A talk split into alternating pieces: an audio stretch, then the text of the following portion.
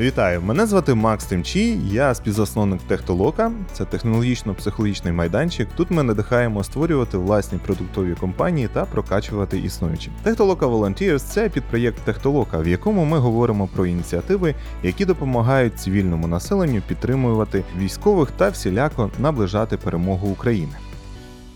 Четвертий випуск ми присвячуємо благодійній організації Lifesaver. На чому вони спеціалізуються? Це допомога дітям вимушено переселеним до трьох років, співпраця з Сіміс. Вони далі розшифрують, що таке Сіміс. Гуманітарне забезпечення військових у гарячих точках, співпраця з міжнародними компаніями та організаціями для допомоги Україні. Якщо говорити про сьогодні, то зібрано ним було вже більше ніж 2,5 мільйона гривень. Це тільки на закупівлю допомоги для дітей та медикаменти. Більше ніж 30 тисяч доларів на допомогу військових, 7 дронів, 2 машини та 210 тонн гуманітарної допомоги довезено до складів Чернігова, Харкова та Києва. На цю хвилину в команді є 16 осіб. Про неї нам сьогодні більше розкажуть співзасновниці фонду Анастасія Малій та Євгенія Маковецька. Привіт. Привіт. Привіт, привіт. Привіт. Розкажіть, будь ласка, пару слів взагалі за себе. Та е, чим ви займаєтесь, можна розпочати Жені, наприклад. Да, значит, всем еще раз привет. Мы а, с Настей работаем в одной компании. Это международная компания, IT-компания, которая называется AppsFlyer. Стоит отметить, что у компании очень много офисов по разным странам мира. Я изначально была в израильском офисе, Настя вот была в киевском офисе изначально. По ситуации сложилось так, что буквально где-то за недельку до войны я сделала релокацию в киевский офис. Вот, поэтому теперь территориально мы вместе. Основной фокус – это мобильная атрибуция. Мы работаем с большим количеством разных разработчиков, владельцев приложений. Собственно, даем им те данные, которые в итоге помогают им развивать и продвигать их продукты. Вот, я конкретно занимаюсь клиентской стороной, то есть клиент-сервис, работаю напрямую с клиентами AppsFlyer. Настя у нас занимает позицию сайт-менеджера в киевском офисе. Окей. Настя, щось додасиш з того, що Женя ще не сказала про тебе, про компанію? може? Я можу так е, декілька речень про себе. Так, я в Upsfire досить давно, це вже майже 6 років. Я була першою у київському офісі, тому якби чесно можна сказати, що я його відкривала і нарушувала. Тому так, я у Києві, команда у Києві. Працюємо, волонтеримо, робимо все, що можемо, все, що від нас залежить, для того, щоб найскоріше закінчити все, що відбувається в нашій країні наразі. І хочу теж сказати і відмінити нашу команду і з Києва, і з Ізраїля, і взагалі, якби з усіх офісів, які в нас є. Що наша команда вона дуже залучена конкретно до нашого волонтерського проекту, і більшу частину коштів, які ми зібрали на даний момент, можна чесно сказати, що ми отримали від наших хлопців і від наших дівчат, які працюють по усьому світу. Тому величезна подяка і величезна гордість за наших хлопців і дівчат, які щодня нам допомагають, починаючи зі складу, закінчуючи донатами. Плюс-мінус так. Скажіть, а де і як ви зустріли 24 лютого? О, це дуже крута історія. Так як Женя вже казала, вона там десь за тиждень, так? Угу. Да, да, где-то вот за недельку, да. Так, можна сказати, повернулася в Україну, тому що Женя взагалі одеситка. Вона там зробила релокацію в Ізраїль 8 років тому і зараз вирішила повернутися до України. Ми, як компанія, ми надаємо своїм співробітникам досить багато можливості там пересуватися між офісами.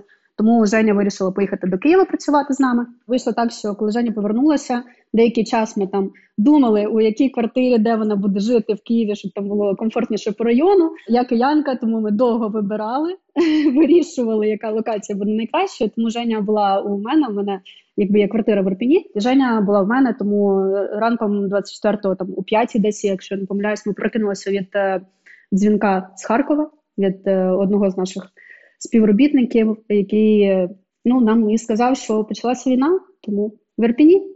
Да, мы, конечно, до последнего, ну, как и все, я уверена, да, не ожидали, что это все-таки наступит.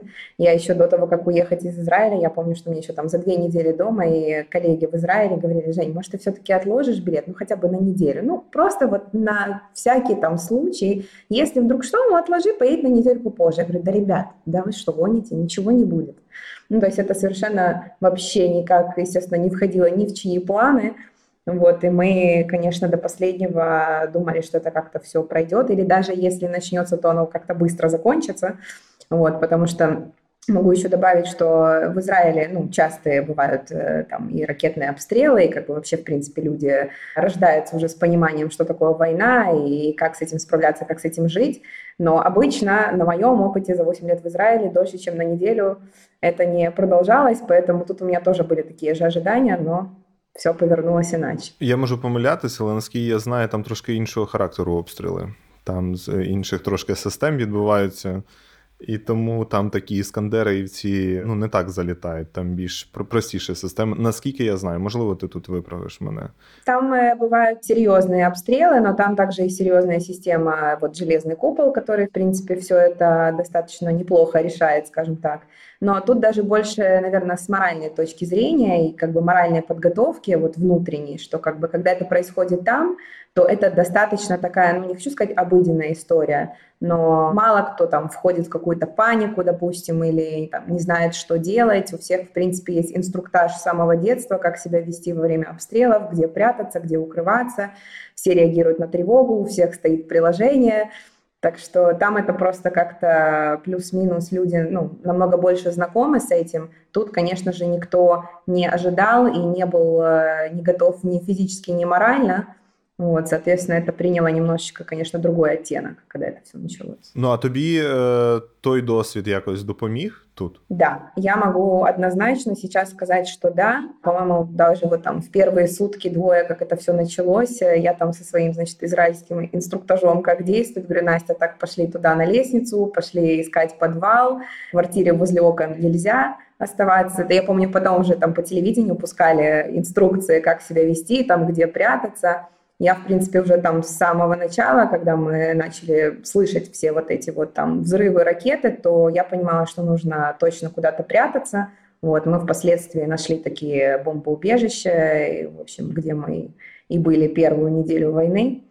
Вот. Но мне морально, да, это очень помогло, потому что я не знаю, как бы, честно говоря, эмоционально реагировала, если бы я до этого не пережила вот несколько таких бомбежек в Израиле. Я так розумію, що ви вирішили там на третій день повноштабного вторгнення створити ваш фонд. Та ну реально відбуваються такі події, і чому ви замість там якогось самозбереження ви вирішили, що треба ще там створювати фонд? Ну я навіть не можу чесно сказати, що то відразу було е, таке, знаєш, е, відчуття, що то фонд. Перший день ми були вдома, ми не поїхали в той бункер. Ми сиділи вдома. Я ще там півдня, поки всі ці винищувачі літали над домом і бомбили Гостомель. Ми все бачили. У мене якраз балкон виходить на ту сторону, де було дуже. На жаль, круто видно, як то все було. Тому перші там три дні, я можу чесно сказати, ми були в такій, мабуть, прострації. Ми ще так намагалися зрозуміти взагалі, що коїться. А на третій день я, чесно кажучи, навіть не пам'ятаю, чому та якби ідея виникла, але ми просто сиділи у бункері. Ну я щодо себе можу точно сказати, що я відчувала таке повне знесилення від того, що ми нічого не робимо, і просто лежимо на тих колесах в тому бункері. Це Оце була Женя, я, мій чоловік Юра, який, до речі, дуже і собака. Так, моя собака Оскар. У мене здоровенний лабрадор, який з нами там був е, цілий тиждень у тому бункері. І чомусь я просто сказала: слухайте, може пошукаємо якісь волонтерські організації. Ну, якби я в Арпені досить довго жила, тому я знаю, що там є якби організації, які працюють. От і якби я просто запропонувала, що давайте пошукаємо когось, хто працює, і ми може якось зможемо допомогти. І це ми зробили але на жаль, ніхто не відгукнувся. Ми там запостили сторіс, фейсбуки, все що тільки могли. Що хто типу хто знає когось, хто зараз щось робить, але нам ніхто не відповів. І от е, якраз так ми просто сиділи і такі, ну так давайте тоді робити самі, якщо ніхто не робить. Місто досить велике, Ірпінь не маленький. І ми просто вирішили, що ми зробимо. Ми опублікували свої якби контакти, поспілкувалися з Appsfire. В той же час, якби наша компанія нам сказала, окей, якщо ви готові, ми вас якби підсупортимо, відправимо там якісь якусь певну суму грошей. І от так, так ми почали працювати. Хотела добавить еще, мне кажется, что то, что тоже повлияло, что, ну, оказавшись в тех условиях, там, где мы были, то есть мы тоже далеко не в радужных условиях находились, но, тем не менее, у нас была вода, у нас была еда, у нас был какой-то базовый набор лекарств, и просто понимание того, что есть люди, которые остались у себя в домах, и у них совершенно нет ни доступа, ни возможности что-то из этого каким-то образом приобрести, понимали, что, ну, наверное, мы как-то можем немножечко улучшить положение и постараться помочь настолько, насколько это возможно, потому что мы фактически находились под землей все это время, мы даже глазами особо не видели, что происходит. Мы только слышали постоянные там взрывы, мы там видели, как наши ребята там выбегали или наоборот забегали обратно в бомбоубежище, но мы глазами, я даже не понимала, до каких масштабов это все доходило на тот момент. И мы вот, собственно, искали такие вот э, окошки, когда нам полицейские наши говорили, что, ребята, вот сейчас там, не знаю, можно выйти, можно сейчас быстренько дойти до аптеки, купить по списку лекарства и завести их по адресам э, людям. И таких моментов было далеко немного, потому что, ну и вообще никаких гарантий, естественно, тоже никто не давал. Но в целом, в общем, идея была того, да, что как бы мы плюс-минус были в тех э, условиях, в которых мы могли хоть как-то помочь, как-то себя проявить. И после того, как мы запостили наши контакты, я помню, что телефоны у нас у троих просто обрывались. Это были бесконечные звонки, мы завели там какую-то табличку, у нас был с собой ноутбук, мы давай заводить там, вводить адреса, фамилии, что по лекарствам нужно, какая там ситуация у людей. И у нас там за пять минут эта табличка просто выросла, не знаю, до какого вообще размера. И, и было понятно, что э, это не конец, что как бы таких заявок будет все больше, больше и больше.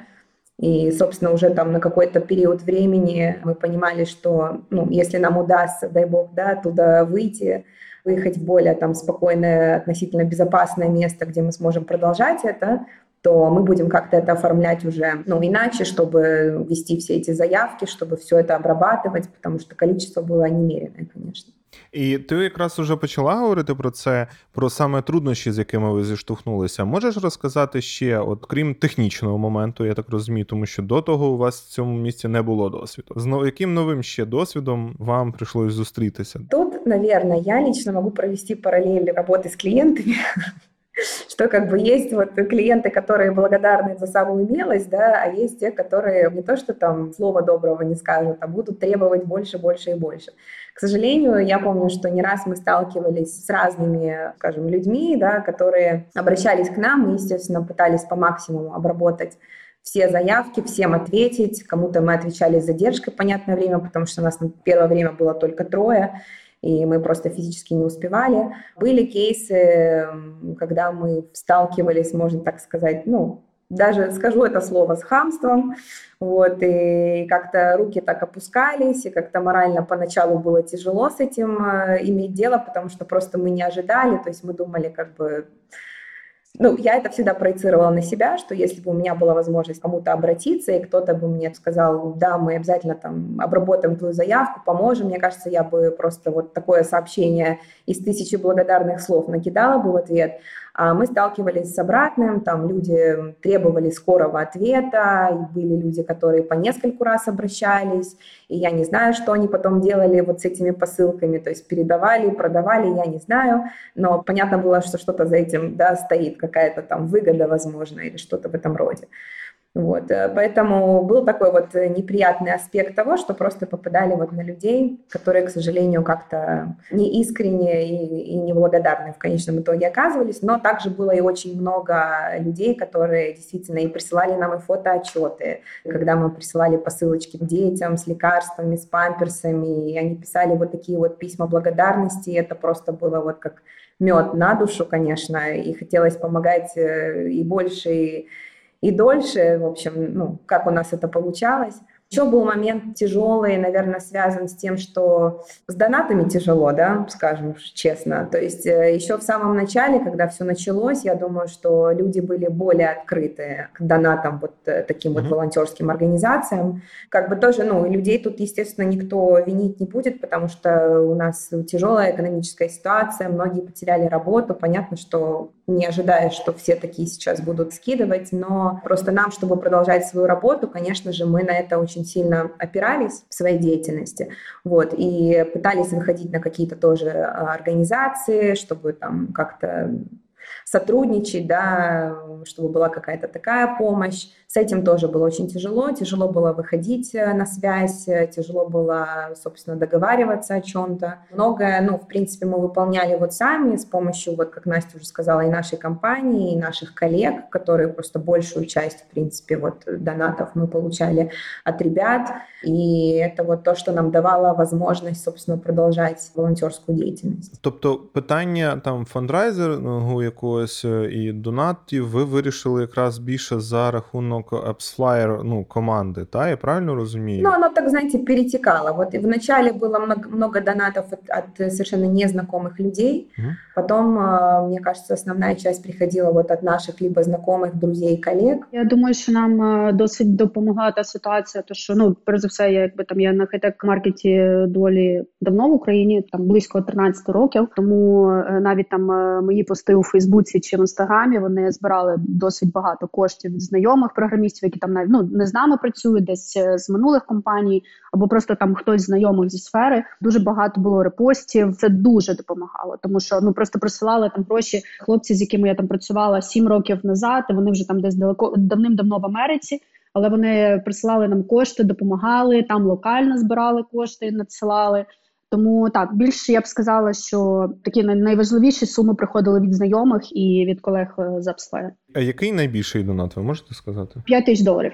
От е, зараз, зараз ви як у вас стабілізувалася якась ситуація, там пішла вниз. Як ви взагалі вирішуєте це питання? Бо там далі будемо говорити про команду. Вона ж теж якось має жити, існувати, навіть на якісь технічні моменти вам має вистачати коштів. Ситуація з е, донатами, на жаль, на жаль, дуже складна. Угу. Я б сказала, що вона однозначно пішла вниз, але ми просто вирішили то більш технічними моментами. Ми почали співпрацювати з різними компаніями, з різними організаціями, локальними центрами гуманітарної допомоги. Ну тобто, Юра, наприклад, мій чоловік, він залучений до проекту.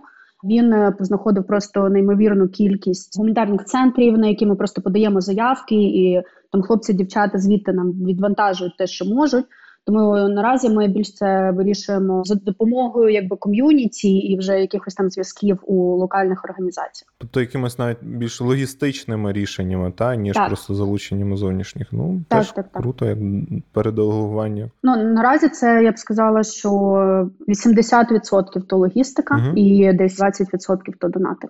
Окей. Перед тим як перейдемо до команди, хотів е, просити, щоб ті, хто нас будуть зараз слухатись, підписали на наш канал. Там, можливо, це буде Apple Podcast або Google Podcast, е, можливо, на YouTube. І також хочу сказати, що у нас паралельно Іра Зяхар запустила новий піднапрямок, де розповідає про те, як різні відомі компанії проживали Першу та Другу світову війну. Цей досвід, можливо, може стати вам також у нагоді зараз.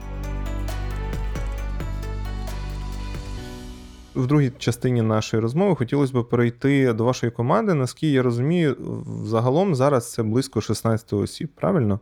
Так, Мгм. так. Як ви взагалі змогли замотивувати і мотивуєте зараз цих людей залишатися? Ну, з Юрою зрозуміло, він твій чоловік. Тут якби в нього іншого вибору немає. він так він, просто не має вибору. Просто е, цей е, нульовий пацієнт. А типу, як, як з іншими відбувалося? Насправді я можу сказати, що більша частина нашої команди, яка зараз працює, то 16 чоловік. е, Людей, як там правильно казати, чоловік, людей. Осіб. Осіб, так, 16 осіб. Це насправді наші друзі, знайомі. Більшість з них після того, як вони змогли виїхати з Ірпеня, з Бучі, з Києва, де вони знаходилися, вони були переселенцями. І вони працювали там на місці, куди вони поїхали. Там є дівчата з Бучі. От е, Настя з нами співпрацює. Вона там пережила неймовірну історію, і взагалі неймовірно, як та людина знайшла у собі сили почати то робити. Але ну я точно можу сказати, що було дуже важко. Згідно моєї точки зору, що волонтерство то в першу чергу, мабуть, про емпатію. Перш за все, людина має відчувати той порив і те бажання допомогти. І тому я думаю, що то було дуже важко для наших дівчат, бо більша частина команди дівчата. І е, на жаль, у більшості з них не було попереднього досвіду у волонтерстві, тому було важко. Було дуже важко, і то доходило просто до сліз. Не дивлячись на те, що я мала попередній досвід у волонтерстві, теж бували дні, коли ми просто плакали від знесилення, від Да, е, буря эмоций. я навіть не можу то пояснити. Це просто така насправді важка робота. За сумісництвом ти працюєш якби свою full-time роботу, так і в цей же час ти долучаєшся до волонтерства, то дуже важко. Але у якійсь мірі, якби в мене дуже величезний досвід у HR, тому мотивувати вміємо, працюємо. І ну я думаю, що перш за все це бажання кожного зробити щось для пришвидшення. Я могу, кстати, добавить тоже с удовольствием про ребят наших, что я помню, что очень многие даже инициативы происходили от них, собственно. То есть ребята знали, чем мы занимаемся с самого начала, и они сами писали с предложением, что девочки, давайте мы тоже поможем, давайте мы тоже будем полезными, мы тоже можем делать то, что делаете вы из, там, из тех локаций, где находимся мы. У кого-то с точки зрения даже аптек и количества медикаментов ситуация получше, у кого-то похуже, кто-то кого-то может как бы подсопортить в этом плане. То есть я помню, что как бы многие ребята даже изначально сами нам писали, предлагали, мы, естественно, потом с Настей взяли это все, как бы оформили, чтобы всем все было удобно, расписали структуру, как мы будем работать, как мы там делимся по обязанностям, и вот запустили уже как бы командный такой проект. Як ви контролюєте, назвав його Work Volunteers Balance? Та як всіх work-life, а в вашому випадку work volunteers balance. Як ви маневруєте між full-time ом і волонтерством? Що ви для себе винайшли? Можу точно сказати, що на жаль, вихідних як таких немає. Це точно. Поспати ти теж дуже рідко знаходиш час, але я думаю, що в якомусь сенсі нам трошки легше, тому що якби ми співпрацюємо більш за все з ізраїльським офісом Upsfire, і тому п'ятниця у нас такий доволі легкий день, так скажемо. Шабат. От так, так. Тому у п'ятницю більш за все, от п'ятниця у нас така, прям такий прям основний робочий день для лайфсейверу і вихідні. Я думаю, що це е, більш питання замотивованості, ніж е, там якогось балансу, тому що розумієш, якщо зараз всі будуть думати про баланс, то хто буде працювати у тому разі? Щодо себе точно можу сказати, що я виділяю десь точно два дні повністю. Це п'ятниця, субота. І якби там у проміжках між е, основною роботою і ввечері ми намагаємося просувати пакунки, обробляти заявки. Величезне навантаження, але то то просто бажання щось зробити. Я думаю. Я могу немножечко добавить просто предыстории по хронологическому порядку. Та-та. Что, ну, мы изначально, когда из Ирпеня выехали, мы находились потом долгое время в селе, вот, где не было условий для там работы, как бы нам не хотелось вернуться на работу. Условия нам этого не позволяли. Вот, соответственно, у нас full time уходил на наше волонтерство 24 на 7. А когда мы уже вернулись вот в Киев, вернулись в офис, вернулись на полноценный рабочий режим, то, конечно, тут мы сразу ощутили эту разницу, что нужно действительно разделять время и находить это время. Но я могу сказать, что, конечно, нам очень помогает то, что у нас есть коллектив, наша команда, где, опять же таки, у каждого свое разделение по обязанностям, поэтому мы не вдвоем, которые все пытаемся успеть, да, и все делаем. Ребята очень сильно помогают, э, у всех там своя ситуация, кто-то работает, кто-то не работает, кто-то может помогать больше, кто-то меньше. Поэтому, мне, мне кажется, мы так балансируем еще внутри нашого колектива небольшого. У нас, на жаль, на жаль, є члени команди, які втратили роботу у зв'язку з війною, тому вони, вони на себе беруть величезну частину роботи. Угу. От ви сказали, що там спочатку були в трьох, а потім розписали на команду. Як ви це робили? На основі чого? У вас був там попередній досвід, ви почитали щось. Як взагалі відбувся цей процес та розподілу? От він просто природнім чином. Ну, взагалі, як, як це було у вас? Ну я вже казала, що в мене волонтерський досвід був до цього. Ще там, починаючи з 2014 року, я тоді працювала у Світло Systems.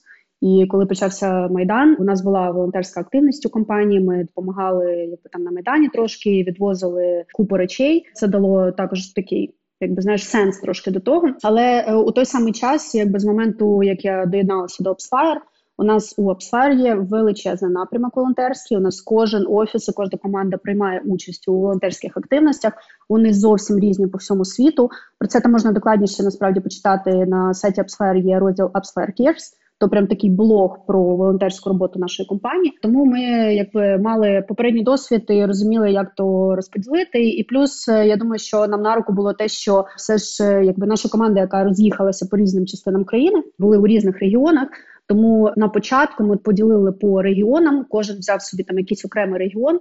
І на той регіон відправляв пакунки, обробляв заявки, і то було досить легко на той період часу, поки тих заявок не стало стільки, що ми просто, просто вже не розуміли, що з ними робити.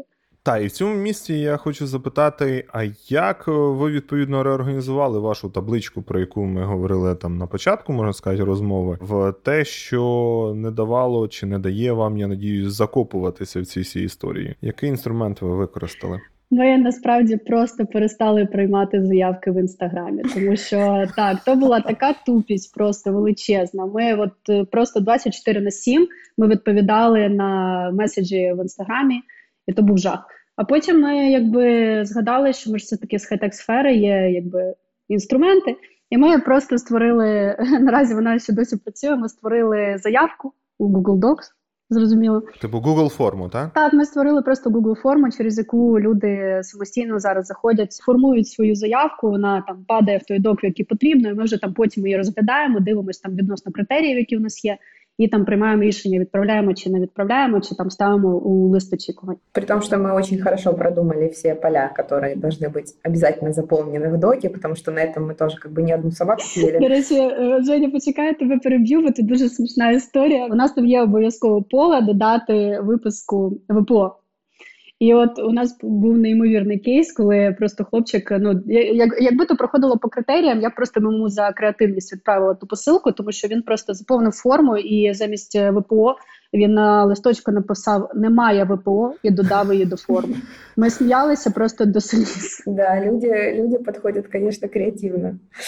Мы взяли, короче, все самые популярные там вопросы, м, какую-то информацию, которую мы доставали из людей, чтобы отправить посылку, потому что, конечно, мы квалифицировали тоже все запросы, да, чтобы там не попасть на что-то, на что не хотелось бы попасть, там какие-то, опять же, такие повторные посылки, когда люди просто там с разных инстаграм-аккаунтов писали, да, то есть там этого как бы было очень много. Вот, соответственно, мы просто, исходя из этого, подошли к тому, что какую форму мы создадим, что мы там будем у людей спрашивать, документы, там э, конкретные детали по их, допустим, э, запросам, тоже исходя из того, что мы можем предоставить, потому что мы изначально, да, ставили себя как ребята, которые помогают деткам, помогают по лекарствам, мы там в меньшей степени вначале могли позволить там помощь, допустим, не знаю, там средства гигиены, да, или там продукты, мы фокусировались изначально на медикаментах и на помощь деткам, вот, а, соответственно, запросы летели по всему, что только хочешь. Кстати, я сейчас вспомнила. Тільки не кажи, що про помідору. Да, про помидор.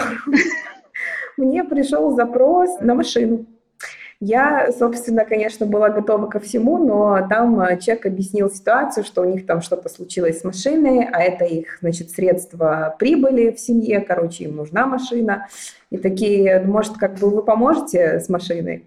Вот, ну, я, конечно, тоже бы за этот креатив тоже бы что-то дала, но мне кажется, что он был серьезный в своих намерениях, поэтому тут, наверное, даже не креатив, а вот реально человек думал, что вот Всім вот так вот надо было, да- давны- давным-давно надо было обратиться к волонтерам, да, и попросить машину. Вот, так что, да, Да, заявки хлопчик, прилетали. хлопчик зробив запит на автомобіль для вивозу помідори. Да. Це дослівно. Помідори з дачі. Вот, в общем, э, да, поэтому мы, конечно же, эту Google форму составили так, чтобы никаких запросов по помидоре и по машине к нам не поступало более. Вот, пока что таких инцидентов не было. Вот, ну, в общем, да. Ви мені нагадуєте, знаєте, мемчик той з притулою, коли кажуть, настав той день, і тепер ми збираємо в вашому Так, випадку машину для помідори. Да. Замовлення бувають дуже круті. До речі, дуже часто просять е, гроші. Прямо так напряму, типу, скиньте мені грошей. Один раз мене дівчинка навіть так послала, м'яко скажемо, за те, що я її відмовила. Ми ще потім дов- довго-довго з нею ругались. А, Боже, скільки було запитів на свято для дитини, по типу, у мене у дитини день народження, але ну ви ж там волонтери, будь ласка, скиньте Скиньте там гроші на свято, або типу пришліть там якісь лего, пазли і все таке. Ну тобто там, там просто є з чого посміятись. Насправді їх така кількість, що ти вже просто все не запам'ятаєш. Причем это, знаете, еще приходило вот из тех локаций, в которых, ну, возможно, там сейчас нету, на тот момент все было, ну, вот, честно сказать, хорошо. То есть, допустим, та же моя любимая родная Одесса, очень ее люблю безмерно, и одесситов тоже обожаю, но в Одессе долгое время ситуация была относительно стабильная, как мы помним, там в первый месяц, но оттуда, тем не менее, приходило очень много заявок. У меня родители в Одессе, я с ними постоянно на связи, плюс там друзей тоже куча осталось. И как бы я даже, ну, своим звонила, говорю, ребят, может, я чего-то не знаю, может, я что-то пропустила в новостях, говорю, ну, как бы у вас там что, не знаю, закончилось там лекарство или закончилась еда или еще что-то. Они говорят, да нет, как бы все открыто, все работает вообще, как и до войны. Вот с таким тоже, да, сталкивались, что как бы есть горячие точки, на которых мы фокусировались, естественно, пытались помочь там, потому что понимали, какая там тяжелая ситуация у людей. Тем не менее, по количеству оно как-то было равным с тем, где все было, в принципе, довольно-таки нормально на тот момент. А от я згадала дуже круту історію. У мене дівчинка, яка теж займається волонтерством, я так зрозуміла е, відповідно до її запиту. Вона була на той час десь у Запорізькій області, якщо я не, не помиляюсь, і вона мені пише заявку, що типу я волонтер, так і так, я там допомагаю бригаді. І ось е, якби запит е, від хлопців військових. І вона мені скидує там якби лист, такий здоровенний лист, і там у листі просто написано безпілотник. Безпілотно. Я да, безпілотник. Я якби що так подивилась, думаю, що я їй пишу, що там добрий день. Ви там може у хлопців запитайте, може то дрон. А вона мені відповідає, ні, то безпілотник. Ну, ми дуже довго сміялися з того безпілотника, але потім вона все ж помидору с машины. Так, так.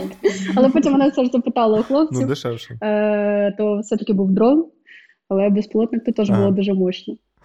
То їй повернись живим. Так, так, ті, вже можуть і та-та-та, ті вже можуть і безпілотники. Дивіться, і в цьому місці також хотів ще повернутися. От про табличку я зрозумів, як ви вирішили.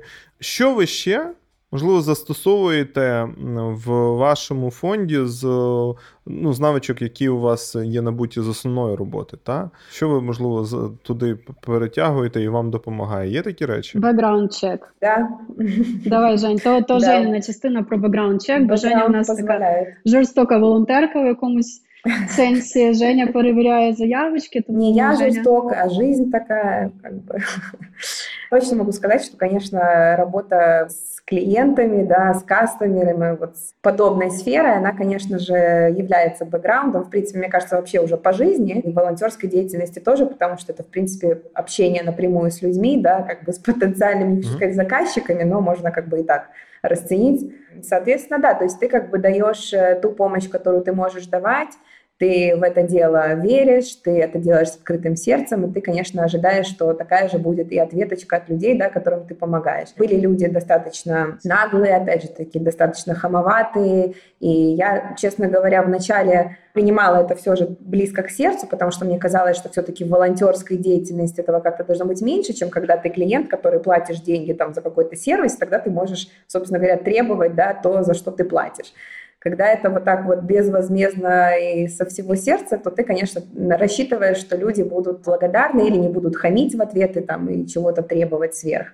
Вот, поэтому тут э, поначалу было тяжело, но потом э, мы это вот даже с Настей записали тогда видео, я помню видео обращение от нас двоих к людям, которые подписчики нашего инстаграм, значит, канала, что, ребята, пожалуйста, имейте совесть, пожалуйста, проявляйте понимание, терпимость, мы тоже люди, нам тоже сложно, мы тут в конечном итоге пытаемся вам помочь, вот, и поэтому, пожалуйста, тоже как бы, ну, ведите себя соответствующим образом, не нужно там не грубить, не хамить, не проклинать, если мы вдруг там подгузники забыли в посылку положить или не тот размер положили что тоже как бы бывало, потому что количество товаров было просто немерено, мы это все сами паковали, коробки на новой почте, нас там уже знали все сотрудники на новой почте, мы уже приходили как на работу. Здравствуйте, вы снова к нам, да, мы снова к вам, с новой порцией посылок Терпение, понимание ситуации, это, конечно, ну, залог, в принципе, любой коммуникации. Вот, и, соответственно, с нашей стороны мы тоже, конечно, даже тем людям, от которых мы получали, скажем так, негатив, ну, мы не парировали в ответ, скажем так, э, таким же негативом, мы все равно старались как бы объяснить, да, какая позиция у нас, чего мы ожидаем в ответ, как бы, ну, если нет, так нет. Ти знаєш, мені нагадуєш, мене теж, коли я брав участь е, і створював свій власний проєкт волонтерський, там були, ну. слова, фотографії, і дівчата, контент-менеджер, можна сказати, вони набирали там з безкоштовних сайтів, де можна було фоточки. Бо там є типу слово, ідея в чому є слово, і під нього треба візуальний ряд, типу, підібрати, який описує ну, так чи інакше це слово.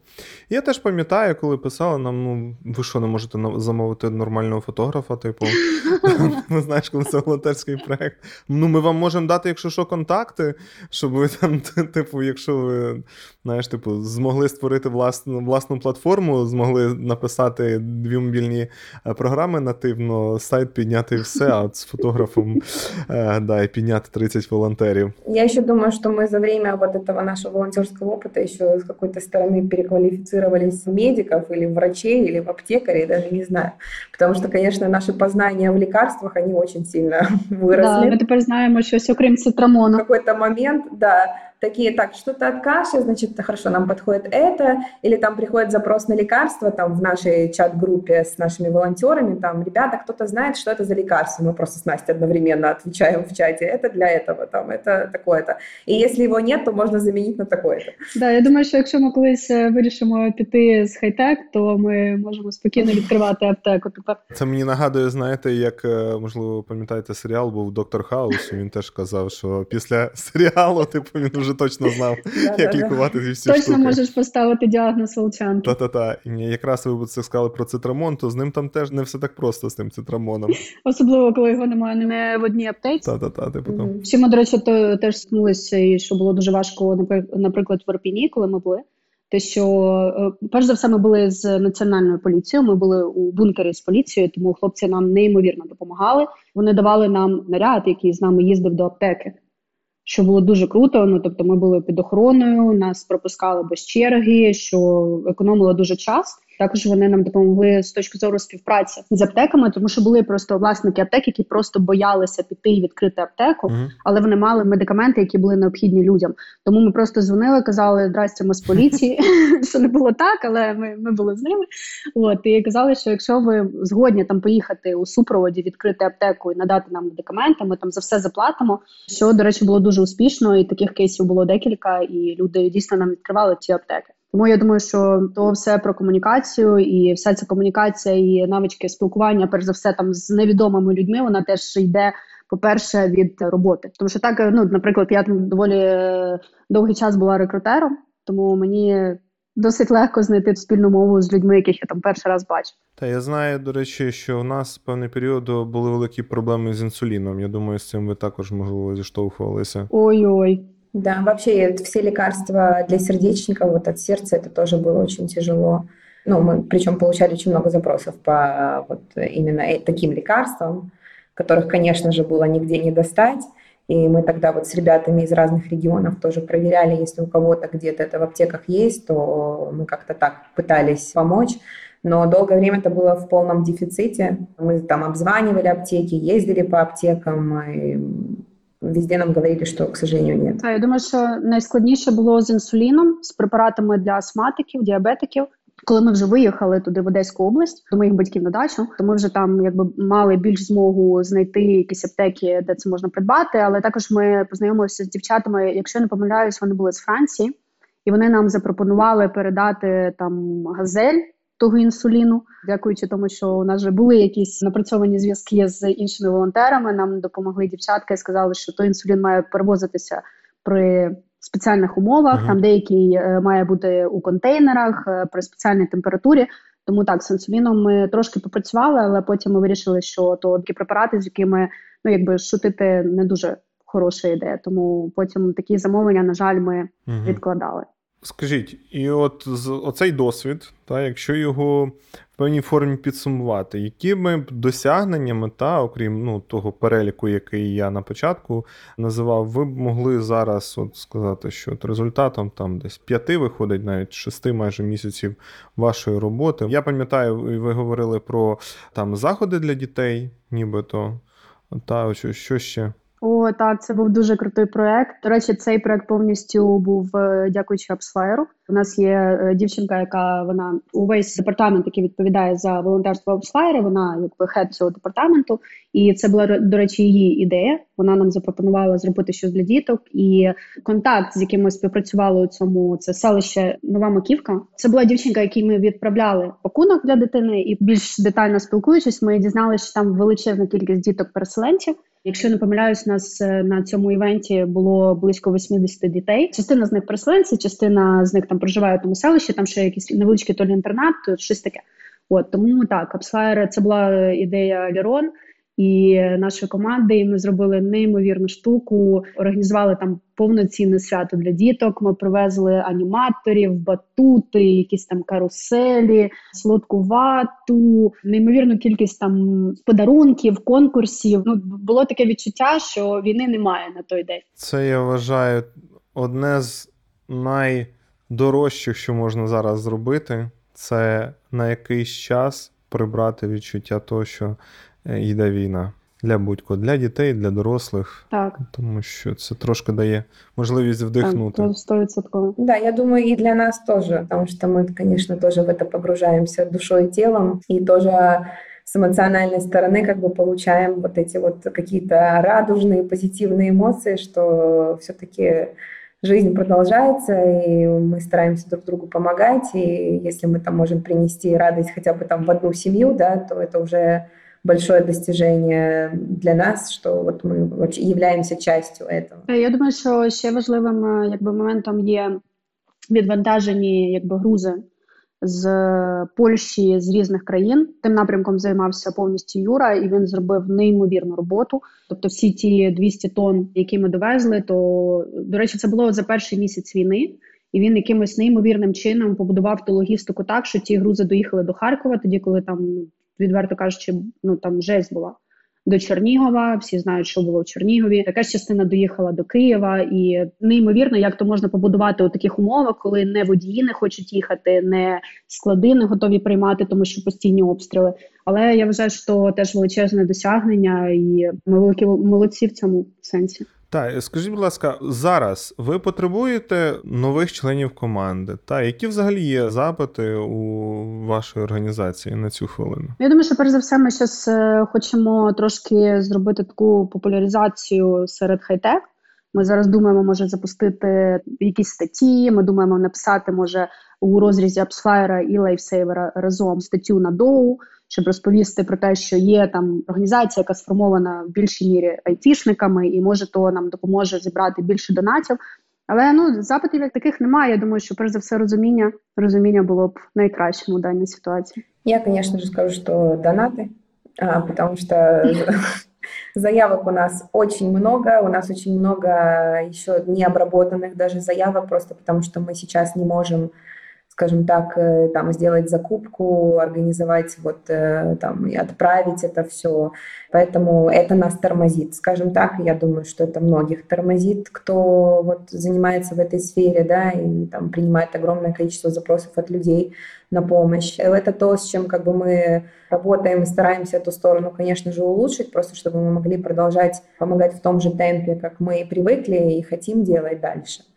Вот, поэтому с этой стороны думаю, что там с точки зрения коллектива команды особой необходимости в приросте там количества ребят, может быть, пока нет, но опять же таки это вполне может быть, и люди, которые вот так как мы когда-то, да, в свое время сидели и вдруг поняли, что если мы можем, то давайте как-то помогать. Если кто-то захочет присоединиться, там, тоже быть частью нашей команды или любой другой волонтерской организации, я прям честно могу сказать, что это такая деятельность, которая ну, точно не оставит тебя равнодушным, не оставит равнодушным людей, которым ты помогаешь. И в первую очередь как бы это приносит ценность тебе и тоже действительно как-то отвлекает от того, что происходит вокруг.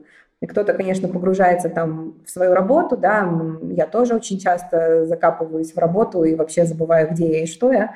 Когда ты закапываешься в волонтерскую деятельность и помогаешь другим людям, то это, конечно, еще больше такой эффект приносит в конце. Як вас можна знайти? Я знаю, що є в інстаграмі, про який ви говорили. Це єдине місце, як е, можна на, на вас вийти і комунікувати, і контактувати з вами, чи як ще? У нас є Фейсбук, е, у нас є свій сайт, який ми, до речі, недавно запустили. Він ще так трошки поганенько працює, але ми вже попросили наших хлопців, вони нам допоможуть. Тому і так, є сайт, е, є інстаграм, є Фейсбук. Да, и я еще, кстати, думаю, что очень много там нашей информации, даже еще те самые первые посты с нашими контактами, они до сих пор где-то гуляют по соцсетям, и нам периодически еще звонят, э, такое тоже бывает, э, поэтому, в принципе, я думаю, нас найти достаточно легко. Окей, я думаю, ми долучимо посилання і на сайт, і на інстаграм та Фейсбук для того, щоб було це легше знайти до нашого подкасту. І хотів наостанок запитати вас, що б ви порадили, там одна-дві поради для людей, які захочуть, наприклад, зараз створити свою організацію. Ну, я від себе точно можу сказати, що перш за все потрібно відразу ж оформлюватись, тому що коли ти приймаєш кошти на благодійність на свої картки, бувають проблеми з тим же монобанком чи з іншими банками. Тому так, потрібно створювати офіційну організацію, потрібно створювати офіційні акаунти, то дуже полегшує роботу. І я думаю, що дуже важливо все ж намагатися знайти час для себе. Хоч трішечки, але це дуже важливо, тому що коли ти вигораєш, чи то від роботи, чи то від волонтерства, якби результат погіршується дуже. Тому потрібно хоча б там декілька годин на себе знаходити, і це дуже важливо. Я бы сказала, что запаститесь терпением, конечно же. Такая как бы действительно сфера, где ты можешь э, очень как-то плохо себя почувствовать в какой-то момент. То есть нужно действительно морально собраться перед этим, быть готовым э, к различным ситуациям. Собственно, это такое дело, оно как ну, полноценная full-time работа, то есть относиться к этому серьезно изначально, понимать, что это действительно будет забирать очень много твоего личного времени, там, это будет влиять на твои эмоции, на твое настроение, то есть подходить к этому действительно серьезно, с ответственностью, потому что это люди, как бы если ты предоставляешь руку помощи, да, то ты понимаешь, что ты берешь ответственность, в принципе, вот за тех людей, которым ты эту помощь э, там, пообещал, я думаю, что круто, конечно, когда ты это можешь создать вот, э, ну, с друзьями, это вообще отлично тоже как бы у вас ну, одинаковое понимание там, ситуации, одинаковые ценности, что вы хотите сделать, да, как помочь. И когда это вот дружный коллектив, в котором вы работаете, да, собственно, на эту одну свою цель, то это тоже очень сильно облегчает процесс. Супер. Дякую вам, дякую за ваш час, за те, що поділилися своїм досвідом. Да, спасибо, что пригласили. Так, дякуємо за запрошення. Ви чудові. Ви дуже круто робите свій проект. І я сподіваюся, що у вас будуть е, дуже круті гості, цікаві, які зможуть розказати ще більше, ще докладніше про нашу спільну ціль, про ціль нашої країни і наших людей. Та з кожним днем ми стаємо все ближче на крок до перемоги. Що ж, до зустрічі в нових випусках Технолока Volunteers. Па-па! Під описом цього подкасту ви можете знайти посилання на допомогу ЗСУ, а також підтримку Технолока на Патреоні. Разом до перемоги!